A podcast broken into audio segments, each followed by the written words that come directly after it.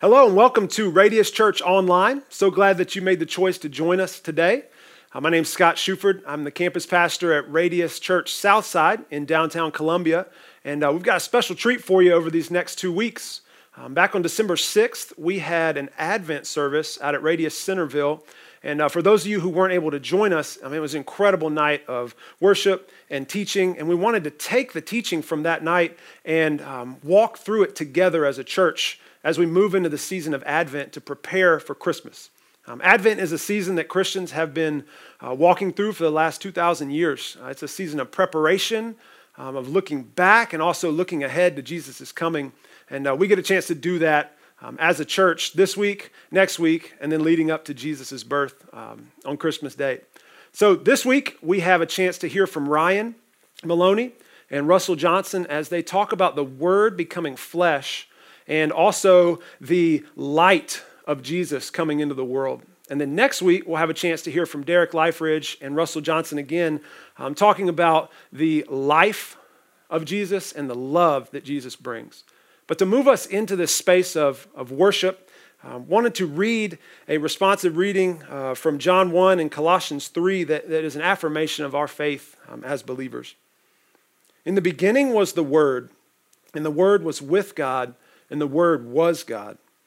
He was in the beginning with God. All things were made through him, and without him was not anything made that was made. In him was life, and the life was the light of men. The light shines in the darkness, and the darkness has not overcome it. The true light, which gives light to everyone, was coming into the world. He was in the world, and the world was made through him, yet the world did not know him. For by him all things were created, in heaven and on earth, visible and invisible. Whether thrones or dominions or rulers or authorities, all things were created through him and for him. And he is before all things, and in him all things hold together. Let's pray. Father, as we sit in this season um, of preparation, God, I pray for our church that we would take the time to do the work, to pull back the layers of our heart and examine where over this past uh, really difficult year um, we may have become callous towards you. Uh, we may have become uh, lazy or indifferent. Uh, we may have uh, turned our focus to other things. And Father, show me, show us as a church how we can prepare the way for the Lord, to make straight a highway for Him um, through the desert, through the, the desert of our lives, through the desert of our, our community, so that He can come and bring life and light. So, Father, we welcome you in um, today. We welcome you in this season, and we pray that you'd come, Lord Jesus. And we pray in your name. Amen.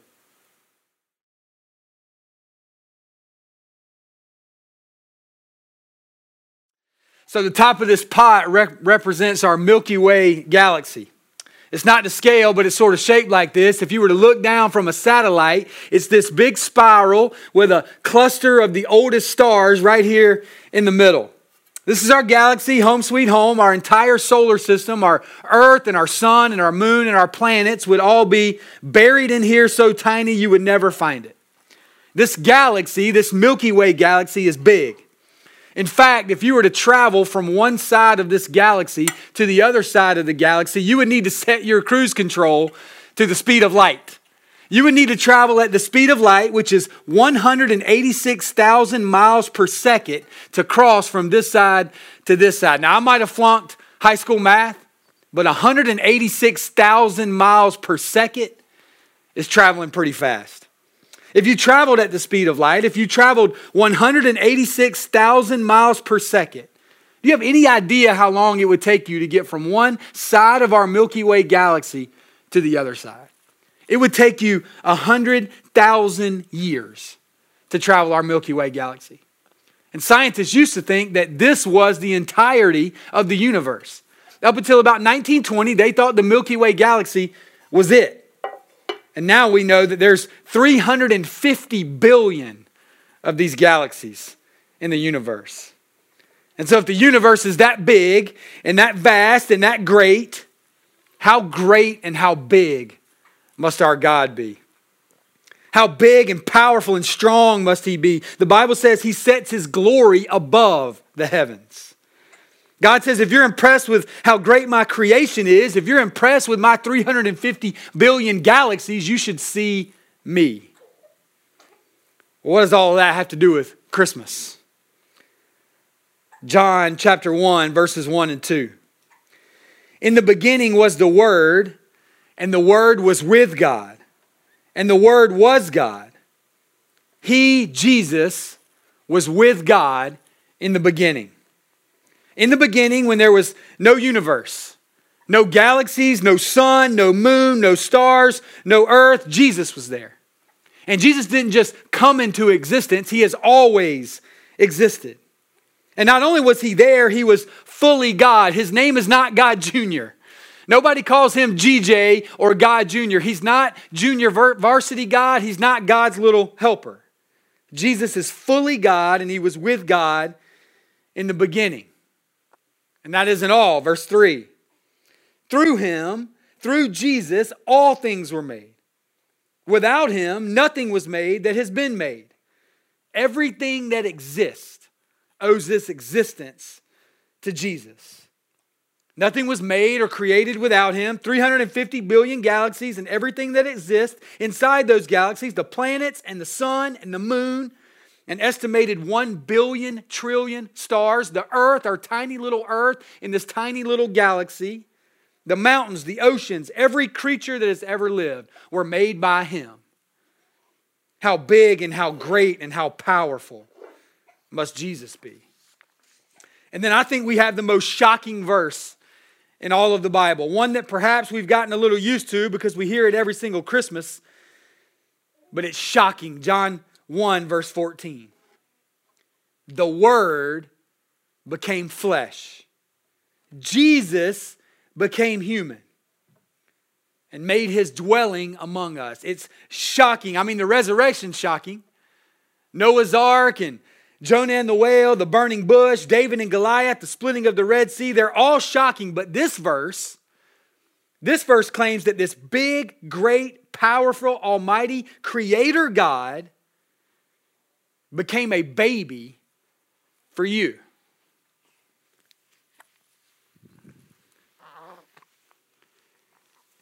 It's shocking because he did not just appear on earth as an adult human. He didn't just pretend to be a human. He became human. He became flesh. He became this, a helpless little baby for you. And it's shocking. The eternal became an embryo. This incredible, awesome God that created every ocean and all of the seas became a fetus and floated inside the womb of a teenage mother. It's shocking. The infinite became an infant. Jesus created Mary. He knit her together in her mother's womb, and now he kicks her from inside her womb. He lets Mary nurse him. He lets Mary change his diapers. And as Mary held him in swaddling clothes, he held 350 billion galaxies together. It's shocking.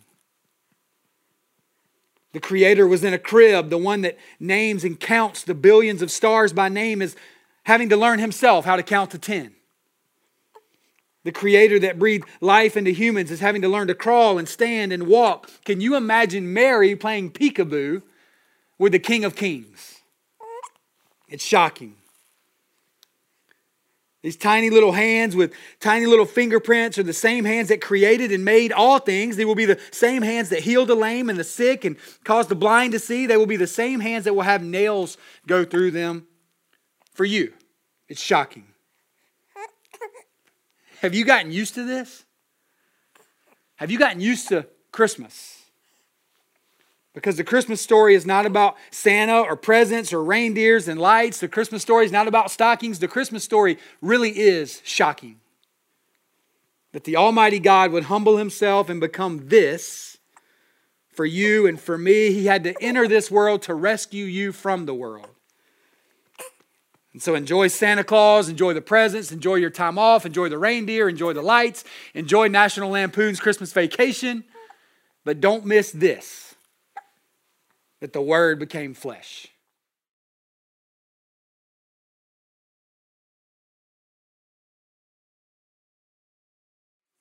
Now, don't let the baby fool you. I know little babies are cute and sweet and precious, and I, I know that we, we want to make much of the fact that little baby Jesus came in this human form, and that's true and it's very important, but don't let the form fool you.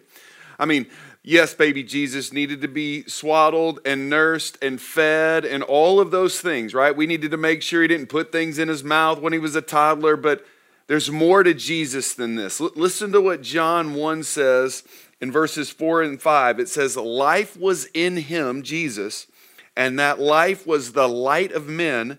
That light shines in the darkness, yet the darkness did not overcome it. Paul says in Ephesians 6 that the powers of darkness are real. And the powers of darkness were trying to extinguish the light from the very beginning powers of darkness were not fooled by baby Jesus. Remember, the Gospel of Matthew tells us that Herod devised a plan to figure out where Jesus is using the wise men. And when the wise men foil his plot and go home a different way, Herod decides to kill all the boys two years old and younger. That was his plot. That was the powers of darkness devising a scheme to extinguish the light, and it didn't work. When Jesus' ministry went public, he went into the wilderness and he was tempted after 40 days. And that was Satan trying to extinguish the light. And then finally, the Pharisees and the religious elite and, and the demons themselves, as they worked to crucify Jesus, but that plot was foiled when Jesus Christ rose from the dead. And when he did, the darkness could not extinguish the light. Don't let the baby fool you. He is full of power and full of light. And Jesus has been at this from the very beginning. Matter of fact, in John 1, it says, In the beginning was the Word, and the Word was with God, and the Word was God. That's Jesus. And in the very beginning, in Genesis 1, it says, The earth was formless and void, and darkness covered the earth. And the very first thing that happened on day one is said, God said, Let there be light. Jesus was there. Let there be light. Jesus has been a light from the very beginning, and he has been pushing out darkness from day one. And just for free, it was four days later, day four, that the sources of light, the sun, moon, and stars, would be created. That's how powerful Jesus is. What kind of light is it? Let me read to you from Ezekiel chapter 1, the, the kind of light that Jesus embodied.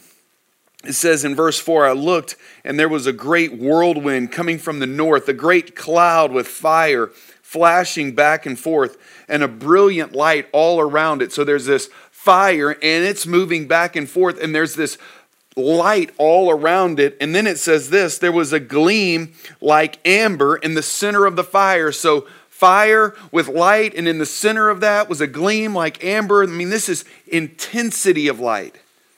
He then goes on and says this in verse 26 The shape of a throne with the appearance of sapphire stone was above the expanse, and there was a form with the appearance of a human on the throne. And from what seemed to be his waist up, I saw a gleam like amber from what looked like fire closing in all around. Like this is so intense. He says, I think it's fire. It looks like fire, but all I know is it is really bright. He says, I, I also saw what looked like fire, and there was brilliant light all around. And the appearance of a brilliant light all around was like a rainbow in a cloud on a rainy day. This was the appearance of the form of the Lord's glory. It says he fell down and worshiped. That's the intensity of light that Jesus Christ embodied. He would push out darkness. When we celebrate Christmas, we are celebrating that kind of intense, bright light coming into the world. And the hope of that is this. In Revelation chapter 21, it says that this light is going to be our source for eternity in a new heaven and a new earth. Listen to these words John says, I do not I did not see a sanctuary in this new heaven and new earth because the Lord God Almighty and the Lamb are its sanctuary. And then it says, The city does not need the sun or the moon to shine on it because God's glory illuminates it and its lamp is the lamp, the lamb. Can you imagine one day, new heaven, new earth, eternal state forever, no sun because God's glory is there, no moon, no light source because Jesus Christ is there. So in John 1, when it says he is the light, that's what it means. When we celebrate Christmas and we celebrate baby Jesus, don't let the baby fool you. He is full of intense, bright, darkness shattering light.